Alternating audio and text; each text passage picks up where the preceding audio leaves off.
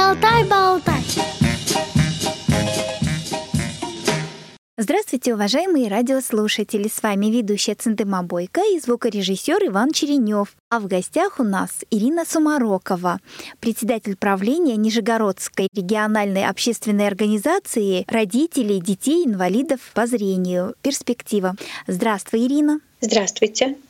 Мы с Ириной уже сотрудничаем очень давно. На радио уже тоже не первый раз и даже не второй. Мы раньше рассказывали о том, чем занимается организация, какие площади, территории занимает и как работает с семьями, имеющими детей с нарушением зрения. Но каждый раз, как ни позвонишь Ирине, всегда какие-то у нее новые идеи, новые проекты. И, естественно, мы не можем умолчать и не рассказать вам об этом. Ирина, расскажи, пожалуйста, что нового произошло за последние годы? Хочу сказать, что мы живы, несмотря на трудные какие-то экономические условия, несмотря на пандемию, самоизоляцию, мы живы, мы работаем. И могу сказать, что мы э, растем и развиваемся, потому что у нас увеличивается количество сотрудников, у нас увеличивается количество наших получателей, в том числе и получателей социальных услуг, Сейчас их у нас уже около 70, которые уже официально оформлены. И у нас растет наш годовой бюджет. Поэтому я вот, исходя из этих трех условий, я могу сказать, что наша организация растет и развивается. Что у нас такого нового произошло? Наверное, мы более активно стали работать в сфере предоставления социальных услуг. Вошли мы в реестр поставщиков социальных услуг и получаем компенсацию из регионального бюджета за предоставленные социальные услуги.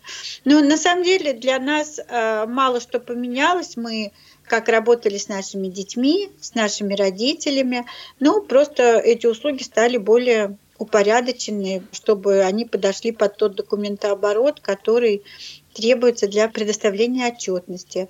У нас все также функционирует группа дневного пребывания два раза в неделю. Только если раньше на нее уходило 6-7 человек, сейчас иногда ходит и 8, и 10, и бывает даже 12 человек. У нас также продолжаются индивидуальные занятия. Сейчас у нас есть новая форма, это группа родительской поддержки. У нас психолог наша обучилась по методике норвежской направляемый диалог. И сейчас она работает с родителями, у которых дети разных возрастов, разные проблемы в детско-родительских отношениях. Вот они такие тематические группы делают, где-то в среднем на 80 занятий рассчитана эта программа. Тоже она у нас очень хорошо идет. Ну и сейчас лето. У нас начал работать наш традиционный летний городской лагерь. В этом году он у нас проходит э, в том числе в рамках православного проекта.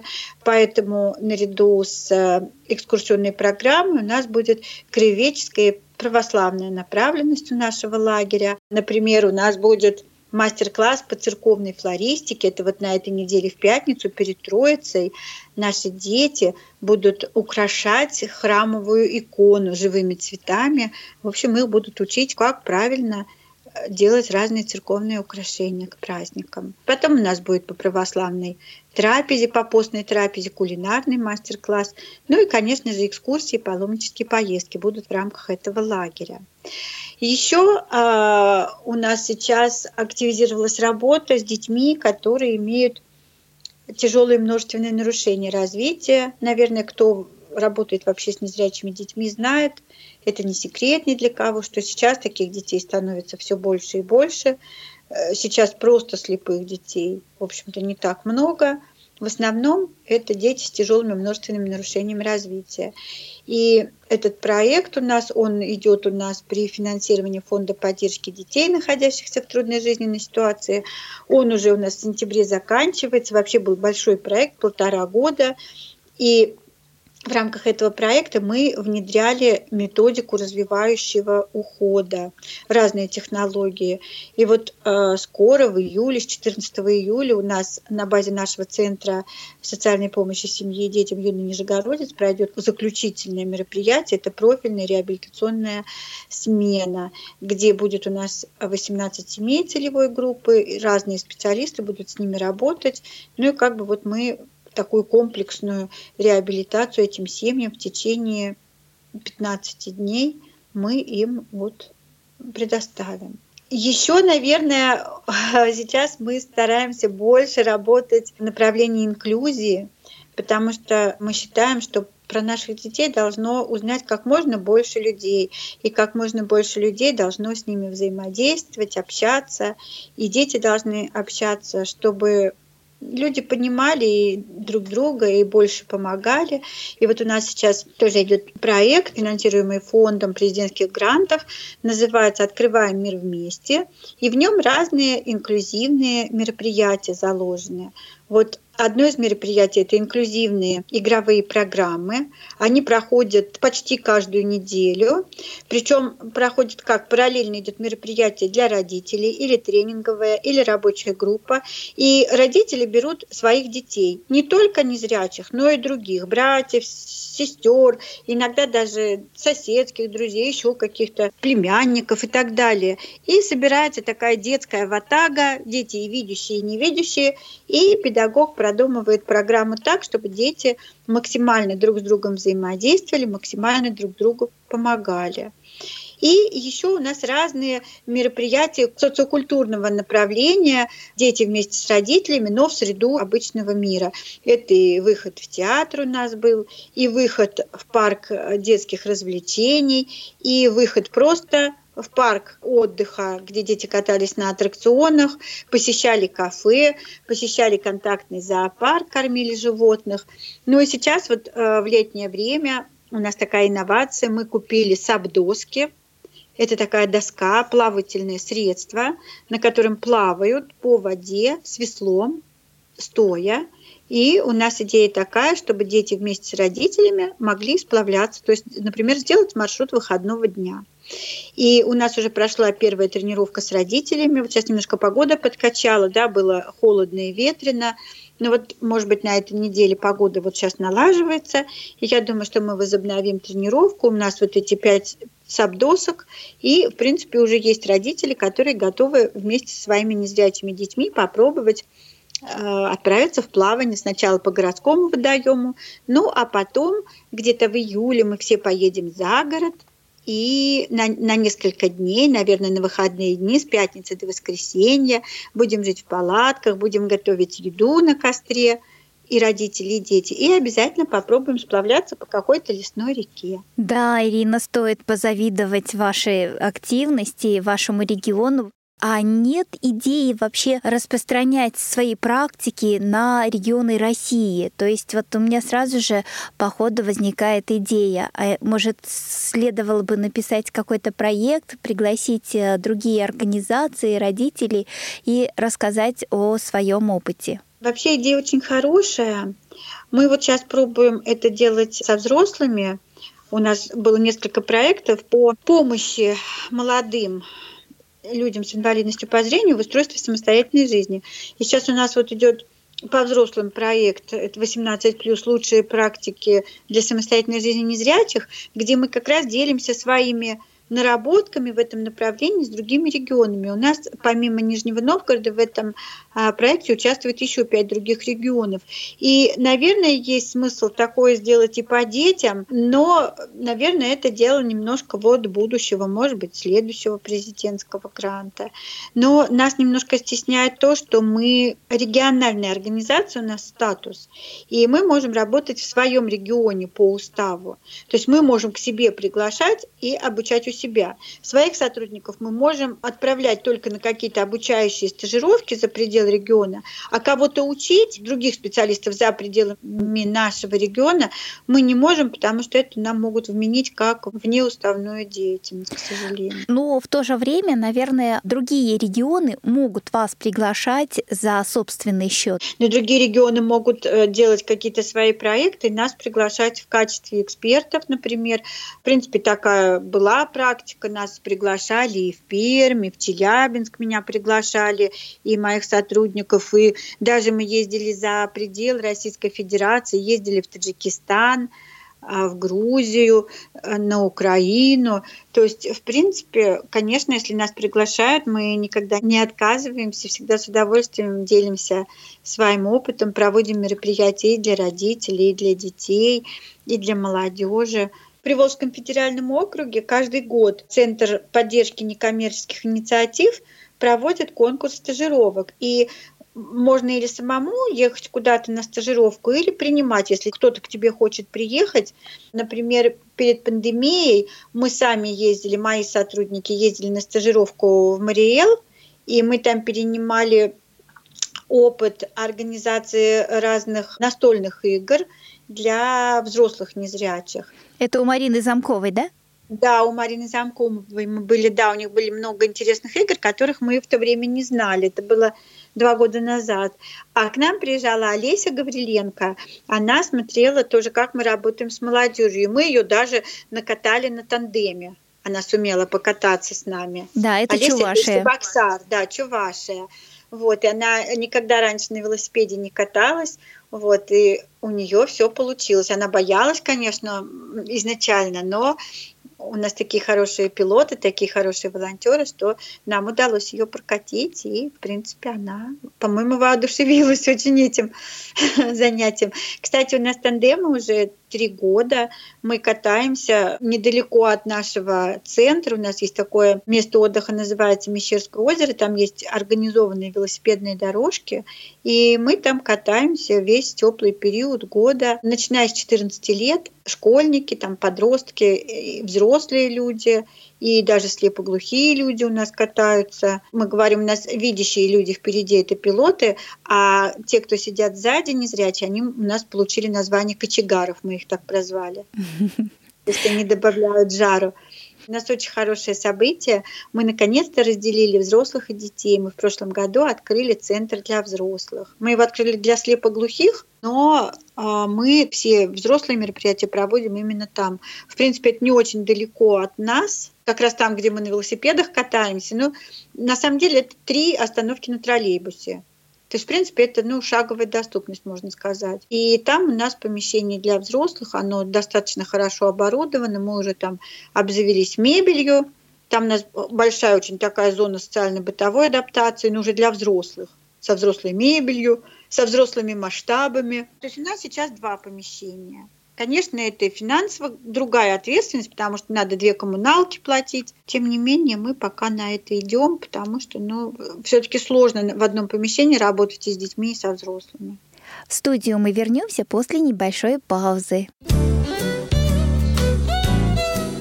Радио ВОЗ. Наш адрес в интернете www.radiovoz.ru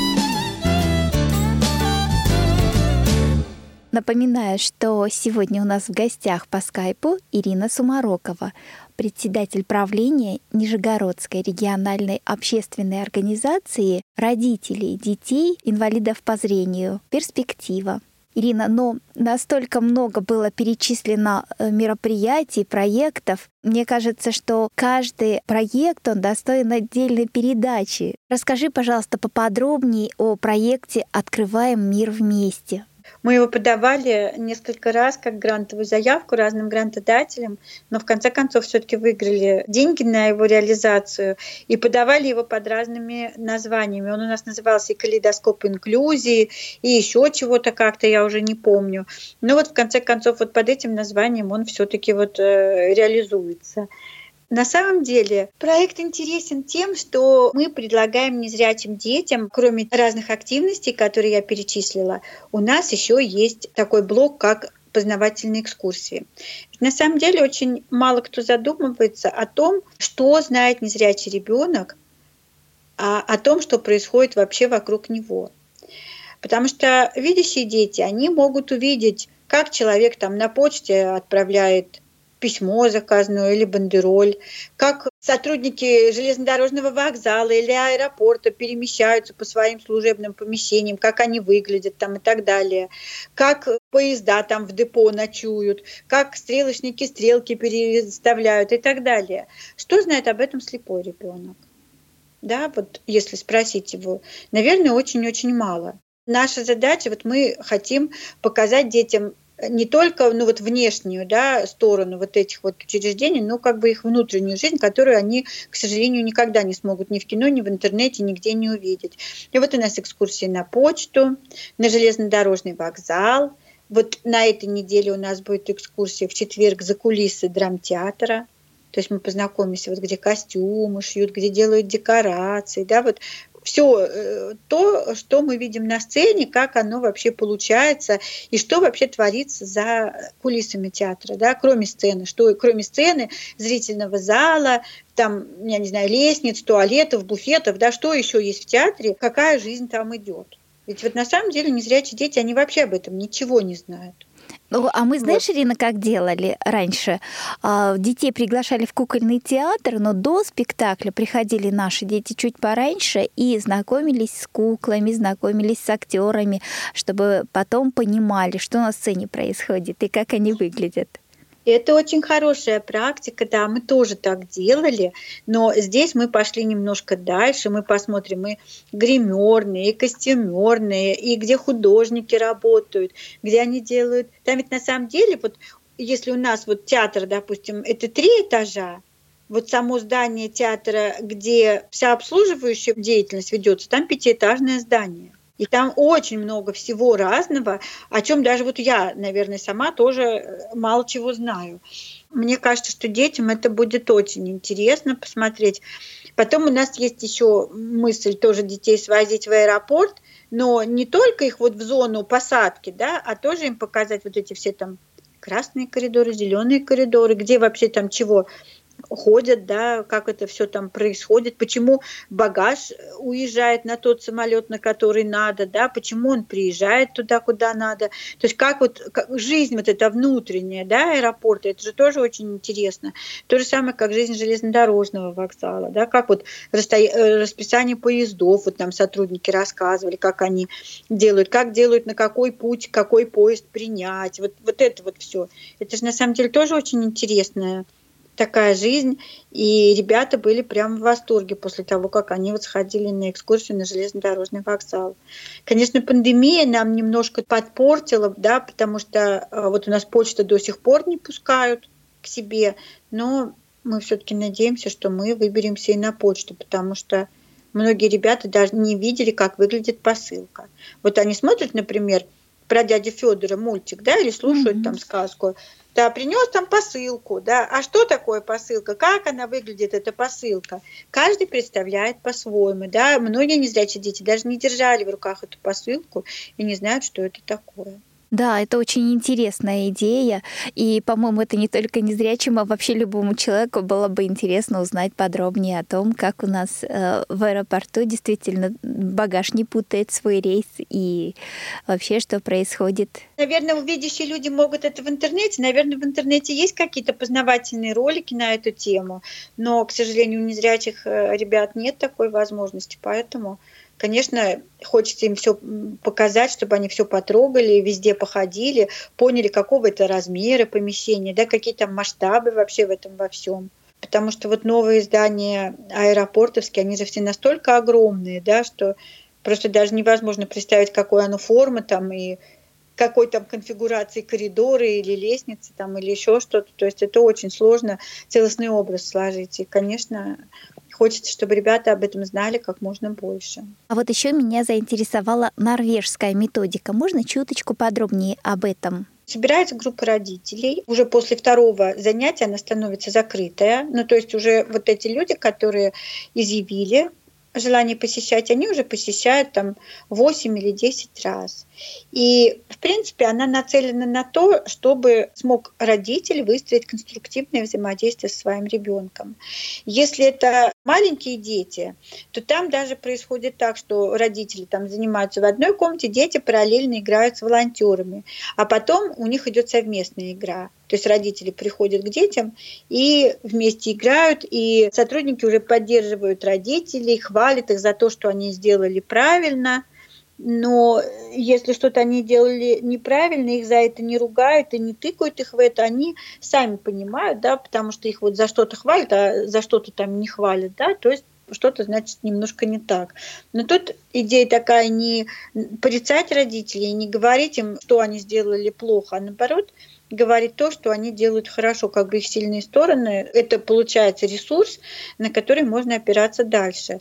Ну а когда вот мы э, говорим о детях чуть-чуть постарше, психолог задает уже родителям домашние задания. Например, они обсуждают, ну, может быть поощрение, система поощрений, система наказаний. И прямо вот э, подбирают видеоматериалы, да, вот показывают, э, снимают, как они поощряют ребенка или как они его наказывают, реакцию на наказание. Потом вместе разбирают, что хорошо в этом было, что было не так.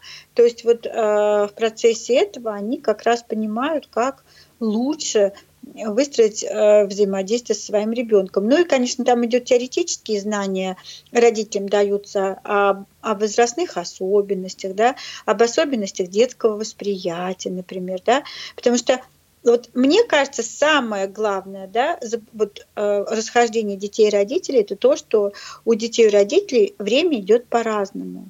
У нас время быстрое, у детей время более медленное. Что здесь на практике? Вот когда родитель говорит какой-то свой запрос, там, допустим, э, родитель э, говорит ребенку там, одевайся, там, допустим, надевай э, куртку. Ребенку надо дать время чтобы он осознал эту инструкцию, чтобы он ее выполнил. А у нас родители как раз два-три не надевают, все надеваю сам на ребенка, да, и ну, это с чем угодно, и с едой, и самостоятельной. То есть не дает родитель ребенку времени понять инструкцию, осмыслить ее и выполнить. Потому что родители, как правило, э, заставляют детей исследовать их темпу жизни, а у ребенка у него свой темп жизни. И вот это, наверное, одно из главных противоречий между детьми и родителями. Особенно если это вот о детях с тяжелыми множественными нарушениями, да, они же вообще немножечко так подольше все переваривают. И вот у нас, когда в рамках проекта, а, вот о котором я тоже говорила, а, он называется «Навстречу миру шаг за шагом». Это по детям с тяжелыми множественными нарушениями. Вот у нас приезжали специалисты из Центра лечебной педагогики, и, кстати, вот эта методика направляемый э, диалог, мы ее именно в рамках этого проекта осваивали, именно вот с родителями, у которых такие тяжелые дети. И вот эта пауза, ожидание родителя, она должна быть, пока ребенок не выполнит инструкцию. То есть, если он не делает, ему надо еще раз повторить. Но вот если он не делает, тогда начинать делать вместе с ним, но очень медленно. И ни в коем случае не делать самому да, то, что ребенок может делать сам. Вот. Да, это очень-очень сложно, по-моему, дождаться. Проще самому сделать, что, в принципе, и делают родители. Что и делают, да. Да, Вот еще вопрос у меня, Ирина, возник. А где вы берете волонтеров? Из кого они состоят? У нас есть разные волонтеры. Во-первых, у нас есть волонтеры, это наши подросшие, например, слабовидящие дети, которые стали молодыми людьми, которые сейчас обучаются или на массажистов, или на педагогов, вот у них есть остаточное зрение, им можно доверить присмотр за детьми, и они с удовольствием с ними играют э, в рамках игровых программ, в рамках вот когда надо организовать какую-то игру во время родительских мероприятий. У нас есть православные волонтеры, которые приходят к нам из православного храма, который находится недалеко с нами. Тоже приходят женщины, которые хотят присматривать за детьми, играть с ними – покормить их, может быть, пока родители заняты. То есть у них тоже это хорошо получается. Потом у нас есть корпоративные волонтеры. Конечно, вот э, на присмотр за детьми они меньше попадают, потому что это в основном рабочее время а в рабочее время им сложнее. Но зато эти волонтеры у нас очень хорошо бывают по вечерам или по выходным дням. Вот они вместе с нами катаются на тандемах, они участвуют у нас в мастер-классах в качестве индивидуальных помощников, они помогают допустим, ребят встречать на остановке или провожать, наоборот, на транспорт – когда ребята сами добираются, потому что у нас ведь многие ребята, даже школьники, вот старше 14 лет, они уже приезжают сами. Вот у нас сейчас лагерь начался, у нас дети, которые старше 14 лет, они приходят сами в лагерь. Родители пишут расписку о том, что просят разрешать ребенку уходить, например, домой самому, берут на себя ответственность за здоровье ребенка. И, в принципе, дети ходят сами. Но им, им иногда нужна помощь. Посадить на автобус нужного номера или встретить там где-то, да, бывает на какое-то мероприятие, встретить на автобусной остановке. Особенно если скользко или там, может быть, дорогу перекопали, какие-то дорожные работы. Вот это для этого тоже вот мы стараемся искать волонтеров. И в последнее время у нас еще появились такие очень ценные волонтеры. Это автоволонтеры. Это, конечно, редко, и их у нас не вдоволь, да, это наша потребность не закрывается, но тем не менее у нас есть люди, которые не могут пользоваться общественным транспортом. Это, во-первых, люди с одновременным нарушением зрения и слуха, это тотально слепоглухие, которые не слышат, не видят и не разговаривают.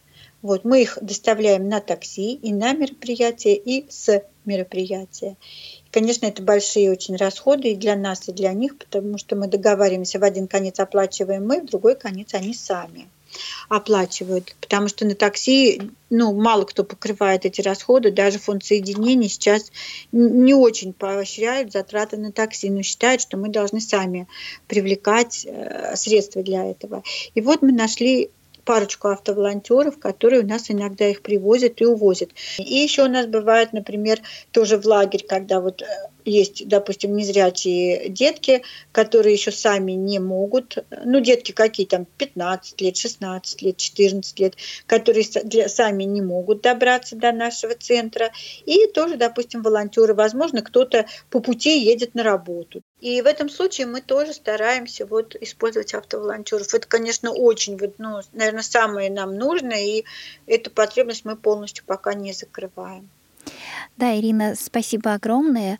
Я хочу сказать, что секрет э, мобильности такой вот незрячих э, жителей э, Нижегородской области, мне кажется, во многом это кроется в замечательных специалистах, особенно вот Марина Васильевна Венедиктова, которая в школе и в центре обучает э, самостоятельности, вот именно ориентировки в пространстве. Это действительно уникальная женщина, и, в принципе, у нас в Нижнем наверное, можно сказать, что сложилась достаточно уникальная ситуация для России, потому что фактически у нас каждый выпускник школы незрячий, тотально незрячий, он может сам приехать себе домой, пользуясь городским транспортом, он может сам доехать до место работы или учебы. О Нижнем Новгороде, о перспективе. И с Ириной Сумароковой можно говорить бесконечно долго. Обещаю, что мы обязательно продолжим беседу в следующей передаче. А пока напоминаю, что в студии работали ведущая Циндыма Бойко и звукорежиссер Иван Черенев. А в гостях у нас по скайпу Ирина Сумарокова, председатель правления Нижегородской общественной организации родителей детей с нарушением зрения перспектива. Всего доброго, до новых встреч. До свидания.